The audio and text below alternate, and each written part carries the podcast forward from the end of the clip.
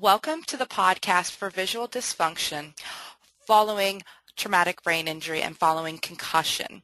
This is going to be completed as a podcast from a CSM session uh, from this past CSM in Indianapolis. I, my name is Rachel Tromlin. I'm Assistant Professor of Physical Therapy at LSU, and I am very happy today to have Anne Mucha, who was the moderator of this presentation. So Anne, I'll have you introduce yourself.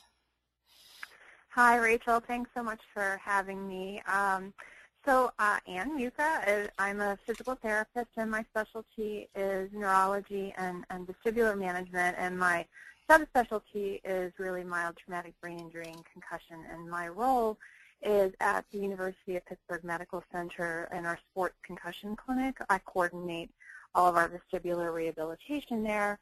Um, and uh, you know, we have a very large program, and we um, we see probably about you know 15, 20,000 visits a year of concussion. So we've gotten pretty involved in this, and hopefully this talk helps to share some of the, the visual issues that we're seeing after concussions. Okay, great. Thanks for being with me today, Anne. So the first thing I wanted to talk about were what were what are some of the main differences among the three main concussion populations in terms of mechanism of injury and presentation of the patient. And the three main populations that I think about are military, sports, and then just in the general public. Yeah, that's um, there are some important differences. Probably just across the board in all types of concussion and mild TBI, there are some commonalities with what we see visually. Um, across all three uh, areas, we see problems with the vergence system, particu particularly convergence issues, but convergence and divergence issues. We see problems with accommodation. We see problems where people have ocular alignments like phorias that become decompensated. We see oculomotor problems like problems with pursuit and saccadic um, eye movements. Um, and that's, that's kind of across the board. But when we talk about um, concussions that occur due to blast, which is what you're going to see a lot more if you work with military, is you'll see some overlays of other issues in that group, and you'll see often visual field deficits, even some ocular health issues that go with the blast trauma on top of it. So kind of the take-home point is that blunt force trauma, you see a lot of problems, but if you see blast injury, you may see that plus these other um, subtypes. And the symptoms that people have, you know, not everybody says, oh, I have an eye problem.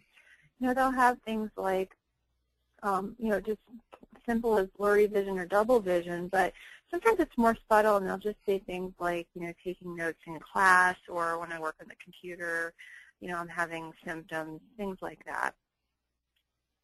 Okay, great. So why is it important to assess vision after concussion, and what is the prevalence of visual dysfunction after concussion?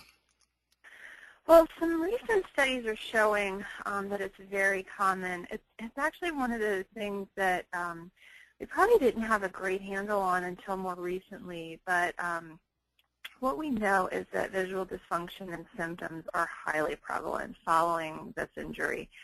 Um, between maybe on some studies, it's around 30% for certain visual problems and up to 65% um, for other visual problems. So I'd say we're safe to say that um, visual problems and visual symptoms are present in about a third to two-thirds of all concussions. So this, it's a pretty high number, so we've got to pay a lot of attention to this. Okay, and you sort of touched on this already in terms of problems with vergence, accommodation, and ocular alignment, but maybe if you could touch on more specifically, what are the visual problems that occur after concussion? Sure. Um, so what we see are, we see problems with, um, like I said, convergence. So the ability to use your eyes together to see things near and far and to be able to track um, appropriately. Um, we definitely see people who have um, misalignments, and, and misalignments um, are not uncommon in the general population. But what seems to happen after a concussion is that their misalignment then results in, it becomes decompensated. Their ability to kind of um, to, to, use visual strategies or visual effort to kind of overcome that becomes, um, you know, becomes decompensated or becomes affected. Um, we see definitely problems with, um, you know, just plain oculomotor function, the typical things like, you know, pursuit and saccadic eye movements. And, and often what we'll see is that, you know, even if these movements look good, they create a lot of symptoms in these patients. So maybe they can perform pursuit and saccadic eye movements, but they're just more labored, they're more intensive, they're more symptom-provoking. Um, we'll see a lot of, like I said, accommodative issues, which means that generally um, the focusing part of your eyes, the lens, um, isn't focusing appropriately. So uh, all of those things are really common, um, and uh, you know, often what the nice part is is that um, first of all, recognizing it is key, but also, you know, what do we do about it? Can we affect that system? And, and usually we can. Okay, great. And you had mentioned some of the ocular alignment issues. What might be some of the different ocular alignment issues you would see? So um, ocular alignments are kind of come in different categories. Um, there's big ones and there's small ones. And the big ones are called tropias, and these are tropias are things that you know we've all observed in you know people that we know in life. You know, you, you are looking at somebody and you can see that one eye drifts out or in or up or down and you know that you know both eyes aren't aligned um, appropriately. And that's also kind of called a strabismus um, where you have one eye that, that doesn't line up with the other eye. And that happens regardless of whether someone is focusing or not focusing. Um, and then there are more subtle ocular alignments called phorias which are also very common, but these you don't see unless you actually um, take away fixation. So phoria is people, if you're looking at something, most people can um, compensate for a phoria and make their eyes still line up together, but when you take away fixation, phoria will come into play. Okay, great. Um, so what is the role of vestibular physical therapy in vision assessment after concussion? Yeah, that's a good one. So you know, I, I think it, it, probably depends a little bit on, on your level of comfort, but the way we think of it in our group is that, and, and possibly, you know, this is something we can expand upon, but we think that vestibular therapists are ideal to act as kind of a gatekeeper, especially in, in concussion management. Because, you know, vestibular therapists are, are much more involved at the early levels. There's more of us out there um, we're usually embedded in these programs. And, you know, as part of the, the vestibular evaluation, you have to have some level of um, oculomotor assessment anyhow. So, you know, screening and basic assessment of, of visual and oculomotor function part of the vestibular exam. And then, you know, you can kind of look and see, well, how severe, how, um, you know, how refractory is this problem? Um, can, is this something that maybe we can just introduce some simple activities and simple exercises with is this something we need to just watch and see if it gets better? Is this something we will need to refer out? And that's kind of how we, um, you know, we kind of use and conceptualize the role of the vestibular therapist. So, you know, inherent in that is we got to know about, you know, what do you need to assess and, and what do you need to screen and, and how do you do that. Okay, great. So going back to one of the core foundation of vestibular physical therapy is the role of vision. Um, particularly, I always think about the role of vision in VOR accommodation.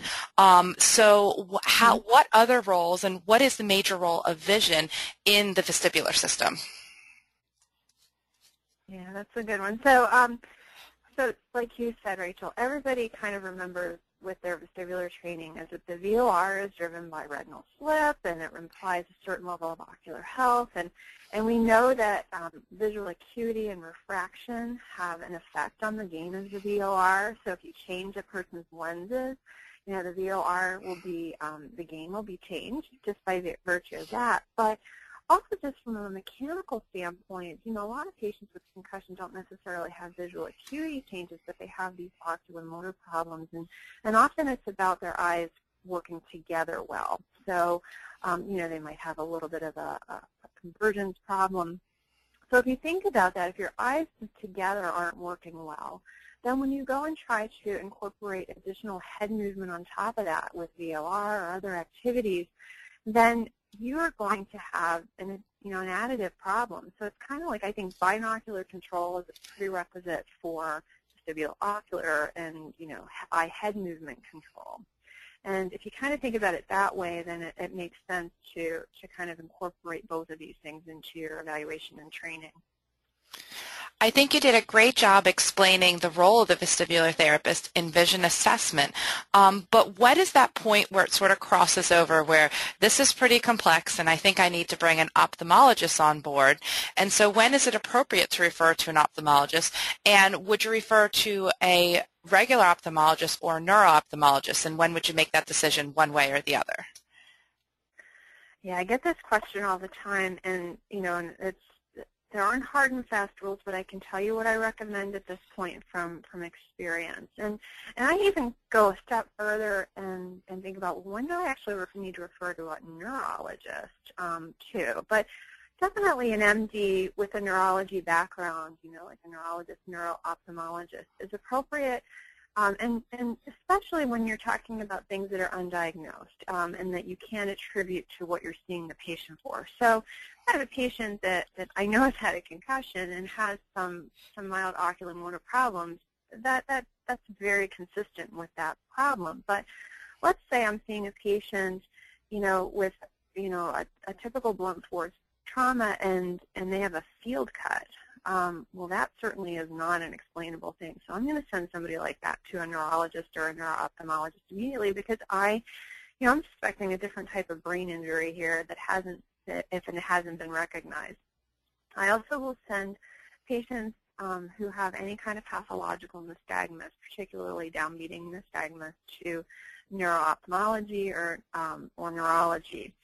Um, I will send patients, again, when I don't know if this is a, you know, kind of an undiagnosed problem, patients with can VOR cancellation issues, so where they can't cancel their VOR, patients who have hypermetric saccades, so they overshoot their saccadic eye movements, patients that kind of have this new and constant diplopia, especially vertical diplopia, I'm sending because, you know, I think that, that we need to establish is there um, you know, what is, is going on in the brain. They probably need imaging. They probably need a, a full workup.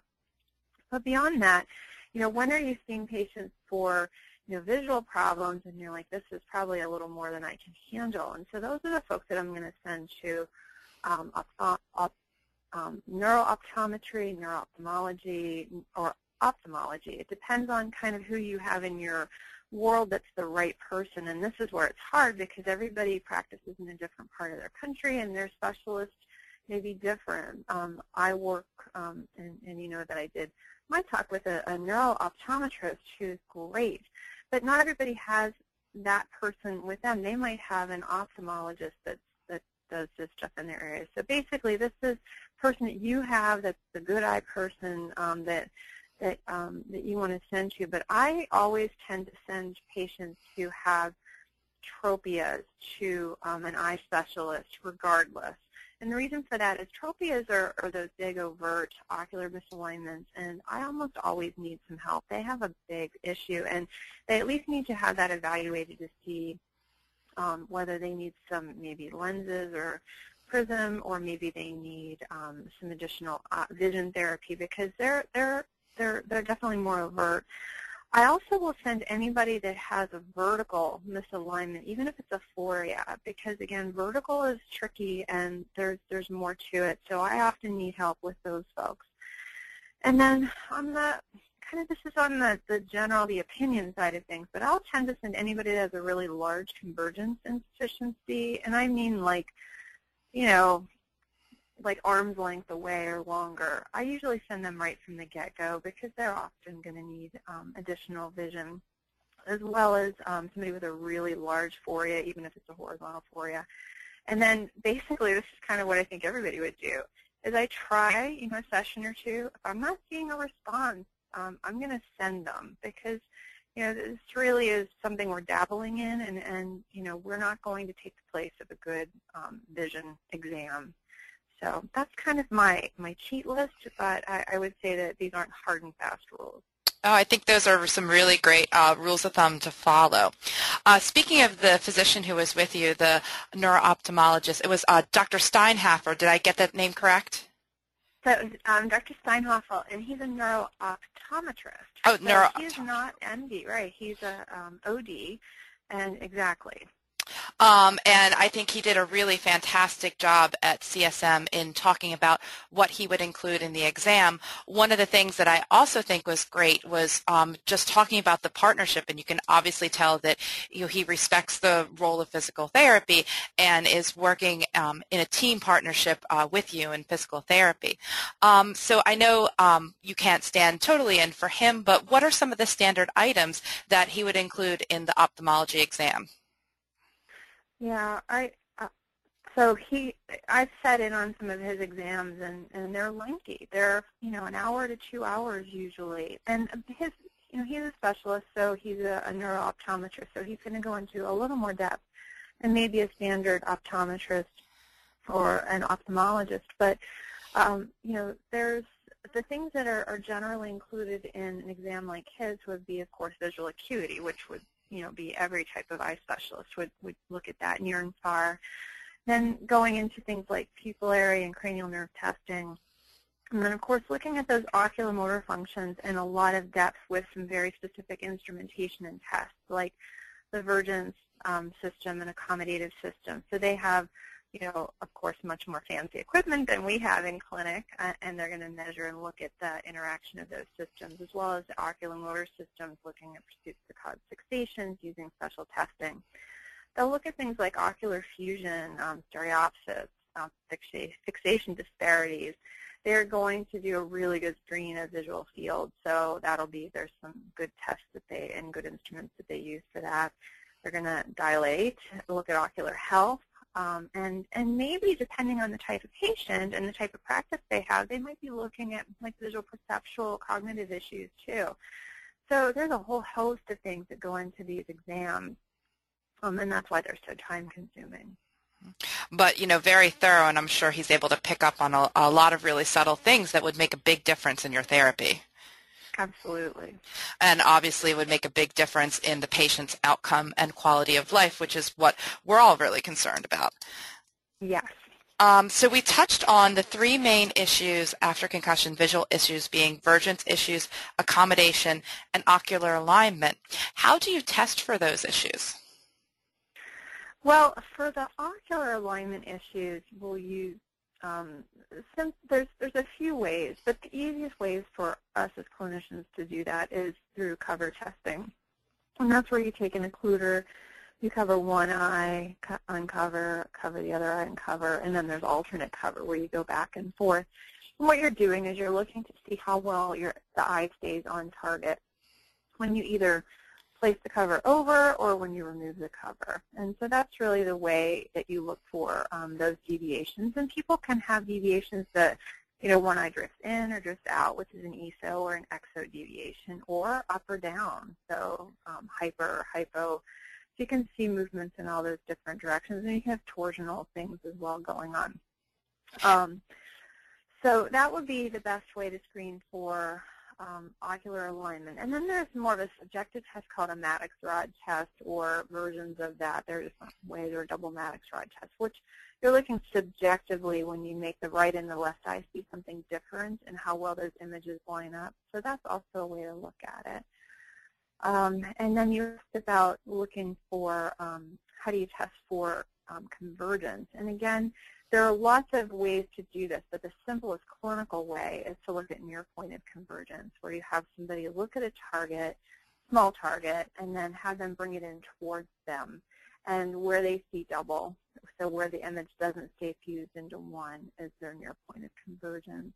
And then accommodation is kind of a complement to convergence. It's also looking at what happens when people bring things in near, but this is about how the lens focuses. So you're looking at when things blur when you bring them in close, and you can measure those. Great. So what are some of the options for treatment for visual dysfunction? And when is a patient appropriate for physical therapy for this treatment, or when would you refer out to vision therapy?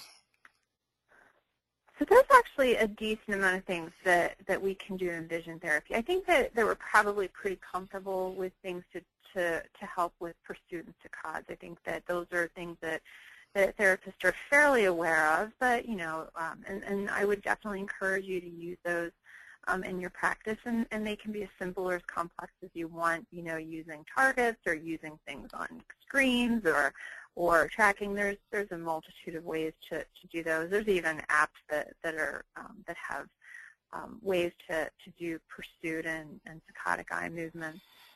For vergence, um, there are several types of, of ways of training that, but um, they go from um, the simplest way, which would be like pencil push-ups. So kind of using the test that you use to um, to kind of see where somebody's near point of convergence, you can use that as a treatment paradigm.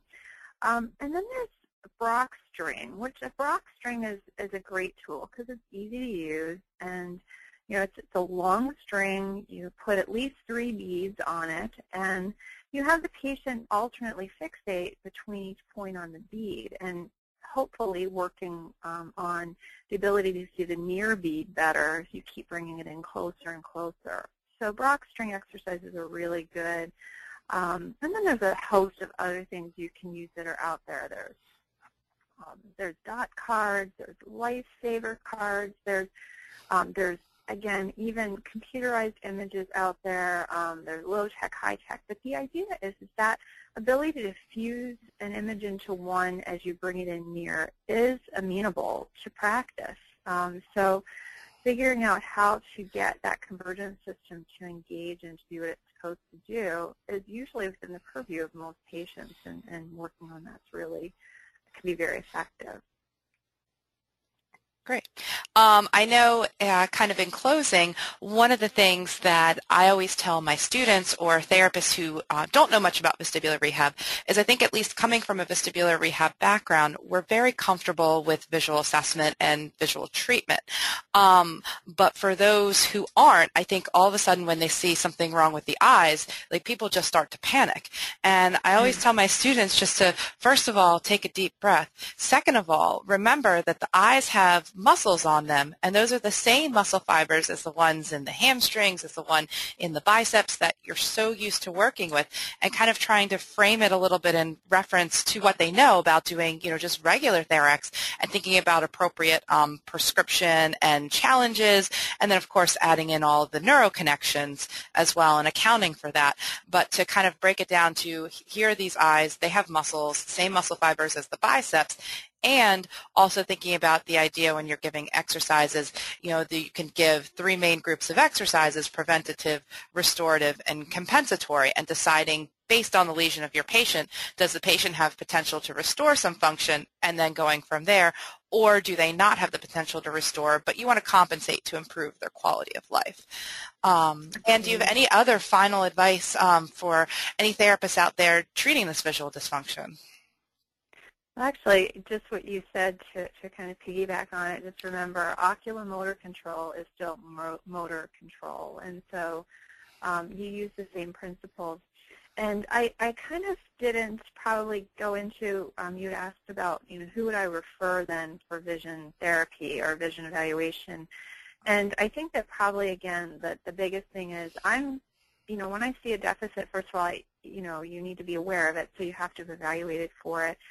And then I'm I'm very comfortable initiating, you know, a basic exercise or two with patients. But if I don't see that, that the exercise or the treatment that I'm providing is having an effect, uh, I think we're obliged to make sure then that we send to um, the vision therapist, vision for vision, at least for vision evaluation, and then see if vision formal vision therapy is appropriate at that point. So that's kind of the, the guideline that I use. Um, or if I see any of those severe problems early on, I might just bypass and send them right away. So that's probably it. I think it's kind of to, to, to be able to evaluate or, or screen and then to know what you know and what you don't know at this point and, and how to get, you know, the right help. So I think that everybody that works with these folks needs to have at least um, some referral sources out there need to get to know um, who VI folks are in your community and, and know who you feel comfortable referring to